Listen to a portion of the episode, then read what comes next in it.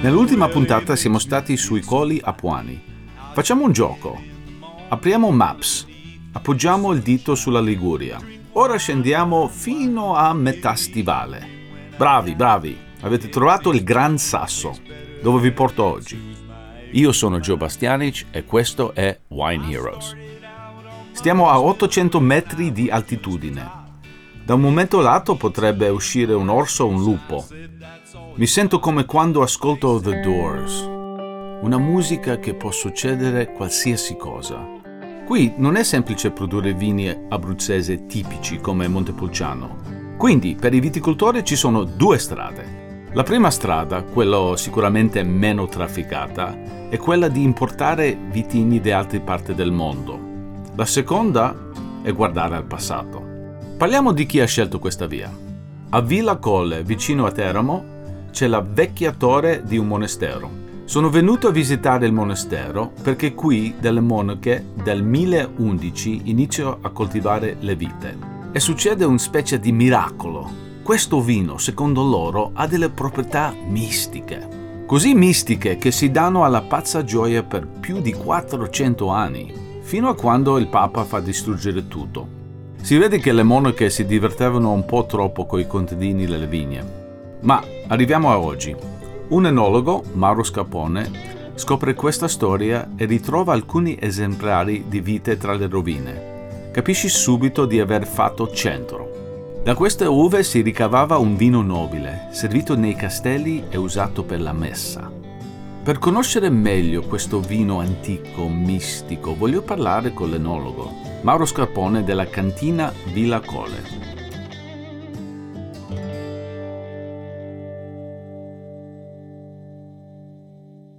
Ciao, come stai? Bene, ti ringrazio, grazie per l'invito, tutto bene. Mauro, dove siamo? Siamo in Abruzzo sul Gran Sasso, un posto non conosciuto per il vino. Perché il Gran Sasso? Perché mi, porti in questi posti strani? Allora, noi siamo nel comune di Toricella Sicura, eh, siamo a circa 800 metri e abbiamo riscoperto degli, degli antichi vitigni autoctoni che crescevano proprio in queste zone di montagna. E come è stato riscoperto questo vitigno per fare il Uaria? Eh, praticamente vicino alla nostra zona c'è un, un antico monastero che risale al 1011 e abbiamo, abbiamo scoperto che nel, nel, 1011 due persone importanti del mio paese, che si chiama Ioanella e a quel tempo Ioaria, per la liberazione delle proprie anime e per non essere giudicati da Dio, donarono al monastero una serie di appezzamenti terreno, di cui uno coltivato a vigna abbiamo ritrovato questi antichi vitigni e l'abbiamo rimpiantati nei nostri terreni. Ah, allora si può fare tutti i peccati nella vita che, vo- che vuoi, solo devi donare un po' di vino e sei libero di tutti i giudizi. Così si fa. Sì, eh sì, eh, Bastiano, nel Medioevo funzionava così, quindi anche la mia famiglia anticamente, i Cornacchia, hanno fatto parecchie donazioni alla Chiesa ma tipo un peccato vale una cassa di vino? C'è un rapporto diretto? Dipende se sono peccati mortali, peccati di pensieri, i, peccati sono vari nella vita. Eh, loro dicevano proprio per, per avere la, l'estrema unzione, ecco, per, essere, per, non essere giudicati da Dio, c'è proprio scritto così. Dove siamo? Come, come il posto dove si produce questo vino? Allora, è, è, un po' come il Trentino, diciamo, ci sono pendenze molto ripide, un po' terrazzamenti e la lavorazione viene fatta a mano, diciamo, in gran lunga a mano. Eh, quindi mm, diciamo ci sono questi, queste capanne, sono dei vigneti molto antichi, sono delle alberate e poi la lavorazione dell'uva avviene in modo molto tradizionale, cioè nel senso abbiamo riscoperto questi vitigni antichi, però li produciamo in chiave moderna. Questi vigneti li, li hai recuperati proprio sotto il monastero dove c'erano i preti praticamente? Sì, noi praticamente abbiamo ritrovato queste piante che sono alte anche 30 metri. Eh, ovviamente eh, abbiamo ripreso le potature, i tralci e li abbiamo rimpiantati nei nostri terreni, tutto prima avendo autorizzazioni dalla regione Abruzzo e dall'ente parco. Ma c'è tanto diversa viticoltura sul, in, nel Gran Sasso o no? Beh, eh, mille anni fa noi abbiamo dei documenti che appunto risalgono al 1011, c'era un'attività vitivinicola che era, attualmente era molto più antica del Montepulciano, quindi sì, dove c'era un monastero c'era attività vitivinicola, questo è poco ma è sicuro. Ovviamente recuperando dei vigneti che esistevano mille anni fa, torni nel tempo, come reagiscono questi vigneti in tempi moderni? Devi fare tanti, tanti trattamenti? Eh, no, non dobbiamo fare tanti trattamenti perché eh, essendo vitigni autoctoni sono già molto abituati a questo clima, microclima e si autodifendono, quindi ne facciamo sicuramente molto molto di meno rispetto agli altri. Quanto è importante è nel mondo moderno andare a cer- ricercare per riproporre una cosa che è stato fatto mille anni fa? Ma è fondamentale secondo me. Cioè oggi per me, per essere innovativi in agricoltura, bisogna fare i conti con il passato, cioè cercare di dare alle persone questo antico sapore, queste antiche tradizioni. Cioè noi siamo più per un'agricoltura territoriale e non per un'agricoltura industriale.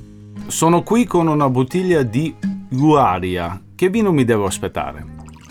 Un eh, vino rosso dell'Appennino, eh, intenso e profumato. Cosa devo sentire nel naso? Beh, innanzitutto eh, senti da come mi hanno detto molti sommelier, io sono un contadino, eh, si sente praticamente i frutti rossi, è molto speziato, poi eh, diciamo all'ingresso in bocca ha dei tannini buoni, è molto caldo, eh, insomma è un vino particolare, ecco. non è duplicabile. Io, io sento molto, molto tabacco, molto catrame, molto sapori molto molto forti, aggressivi sul naso. Sì, eh, diciamo poi eh, ovviamente noi la raccolta di queste uve la facciamo molto tardiva, addirittura lo Ioare lo vinifichiamo i primi di novembre, quindi facciamo fare un leggero appassimento in pianta, questo per dare più struttura al vino e ovviamente a discapito della quantità. Noi siamo a 800 metri ma vista mare, quindi diciamo è una zona molto assolata, molto eh, diciamo giusta per la viticoltura. Cosa dà di personale questo vino di te?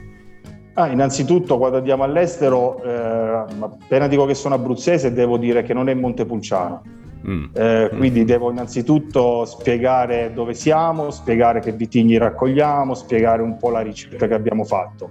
Una volta che l'importatore o il distributore ha capito questo, già eh, è più incuriosito e si siede ad assaggiare e quindi poi raccontiamo il fatto del monastero, raccontiamo la nostra ricerca, raccontiamo come abbiamo propagato questi vitigni e come li lavoriamo. Quali sono le difficoltà di coltivare in questa zona? Eh, stando in montagna può darsi che con un attimo cambia il tempo e può venire una grandinata o addirittura una gelata primaverile. Però essendo dei vitigni autoctoni si, si difendono bene, sono come dire eh, ovviamente se prendo questi vitigni e li porto nella zona del Montepulciano non, crescere, non, cresco, non crescono bene come qui. È proprio della zona. Che altri periodi? Ci sono dei orsi? No, orsi no, orsi no, però ci sono i caprioli che combattiamo contro i caprioli perché vanno a mangiare l'uva. Eh, I caprioli mangiano l'uva, è vero, è vero. Dobbiamo recintare sempre tutti i vigneti noi. Una parola mi viene in mente quando assaggio questo vino e quello è profondo. Sento, sento una profondità di, di, proprio di densità di, di vino. Cos'è più importante che assaggio qui in bicchiere? La, la, la varietà o il posto di, della provenienza? Il posto della provenienza. Sì. Questo è, è un ehm, è tipico abruzzese, diciamo, è forte e gentile, nel senso che eh, è, un, è, un, vino particolare, però mh, abbiamo, abbiamo, constatato che è anche un vino che si presta bene all'invecchiamento e all'affinamento della, della, nel tempo. Infatti quello che stai bevendo è un 2018. In Abruzzo, se vengo da te, vengo a casa tua, mi servi questo vino, cosa mangiamo insieme? Ma con questo ci possiamo mangiare un bel formaggio stagionato, un pecorino, mm-hmm. sempre della produzione locale, e diciamo anche degli affettati, oppure possiamo anche farci un bel capriolo a questo punto. Mm-hmm. Grazie per il, l'assaggio, grazie per la tua storia, è stato veramente molto interessante. Grazie Mauro. Grazie a voi e grazie dell'invito.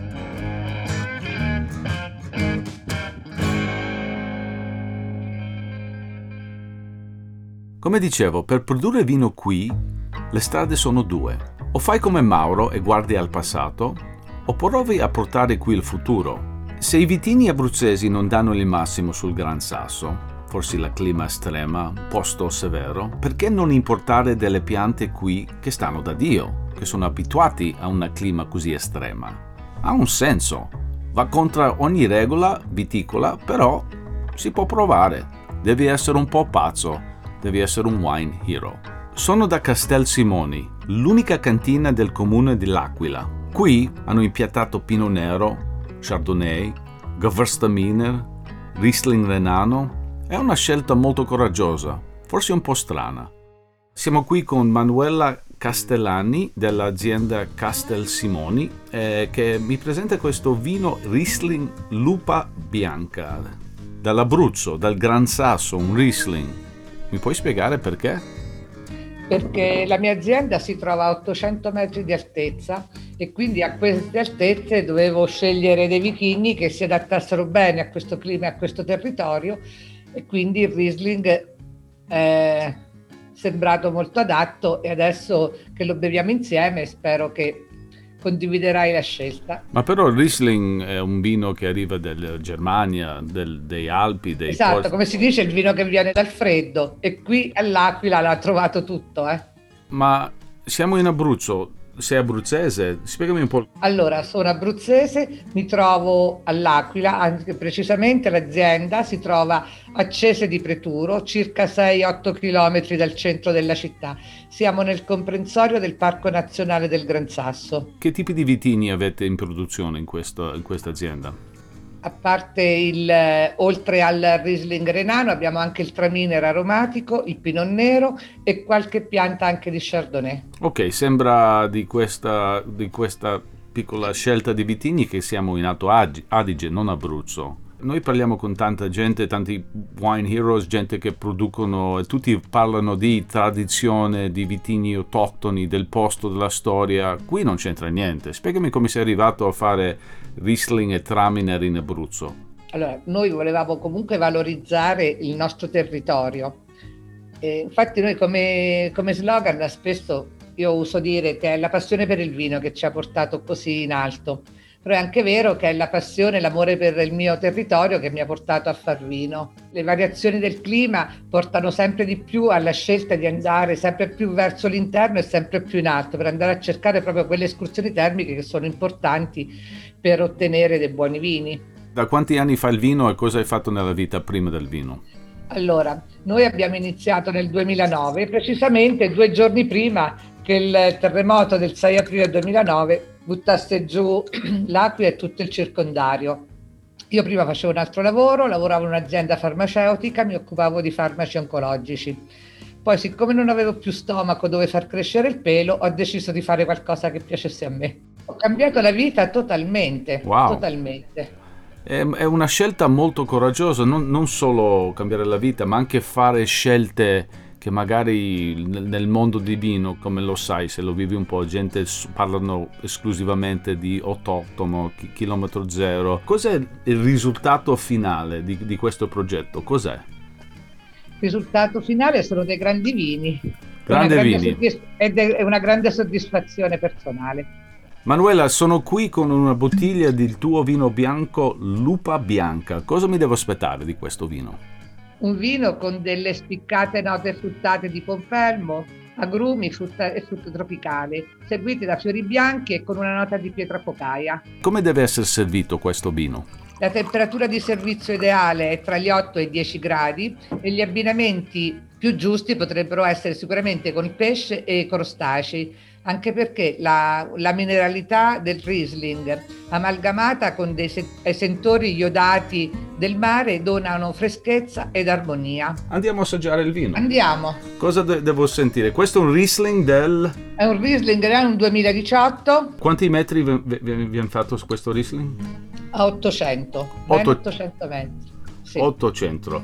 Allora è una clima estrema, ma tu ne- nel tempo hai sofferti dei danni di, di, di, di questo clima estrema? Certamente, se ricordo delle annate tristissime, tipo il 2016, che il 25 di aprile c'è stata una bella gelata, prima è piovuto, poi è nevicato, poi è gelato e abbiamo fatto sì e no il 5% del raccolto. 5% del Sì, raccolto. nel 2016 non abbiamo fatto vino praticamente. Parliamo di viticoltura eroica. Sei eroici, E veramente. quindi? E quindi quando bisogna parlare di vini eroici bisogna partire da produttori che siano eroici nelle loro scelte e che facciano dei veri vini eroici. Il vino in bicchiere parla perché essendo un grande amatore di Riesling, dei vini del nord Italia, anche produco, ha bellissim- un bellissimo naso molto elegante, sì. molto tipico della varietà.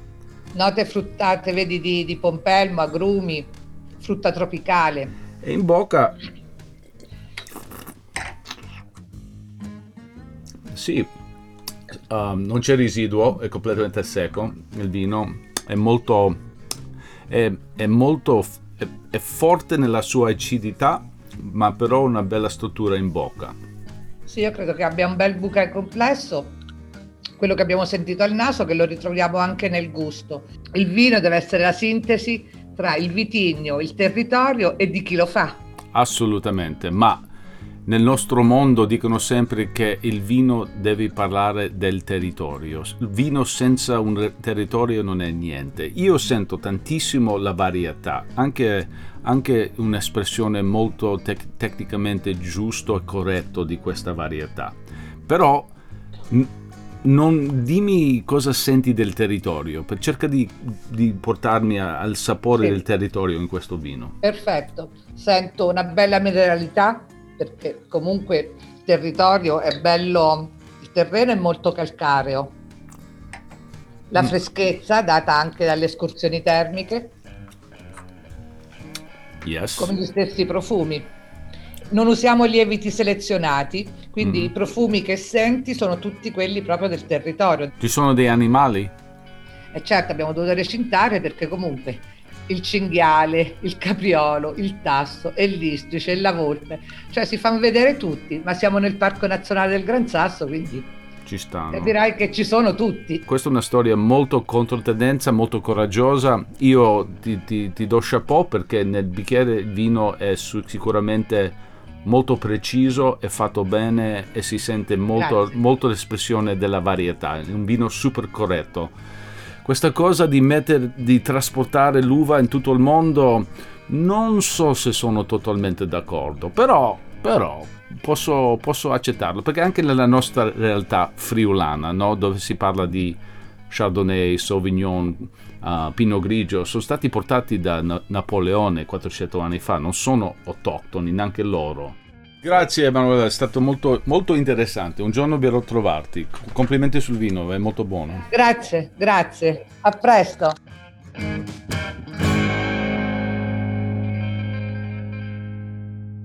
Ragazzi, Gran Sasso, Abruzzo, che posto. Dammi un po' di rock and roll, Gabri, vai. Giacomo, bass. Ore, vai! Rock and roll!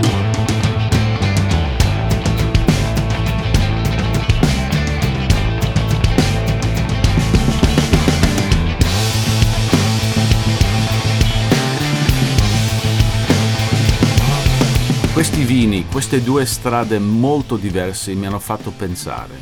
È più importante ritrovare il passato o inventare un futuro? Forse l'unica cosa davvero importante è non seguire mai la via più semplice. E questa è una regola del Wine Hero. Il viaggio di Wine Heroes prosegue verso nuove terre e nuovi eroi. Nel prossimo episodio non avrete freddo, ti garantisco. Andremo dove splende sempre il sole, sulla costiera amalfitana, uno dei miei posti preferiti e uno dei vini del mio cuore. Saliremo anche sul vulcano più famoso del mondo, il Vesuvio. Wine Heroes è una produzione Dopcast con la voce di Joe Bastianic, da un soggetto originale di Banijay Italia, scritto da Joe Bastianic e Mattia Conti. Supervisione editoriale Francesca Maggiori, Marco Villa. Producer Marco Paltrinieri. Sound design e post produzione Simone Negri. Fonico Studio RCA di Milano Marco Vialardi.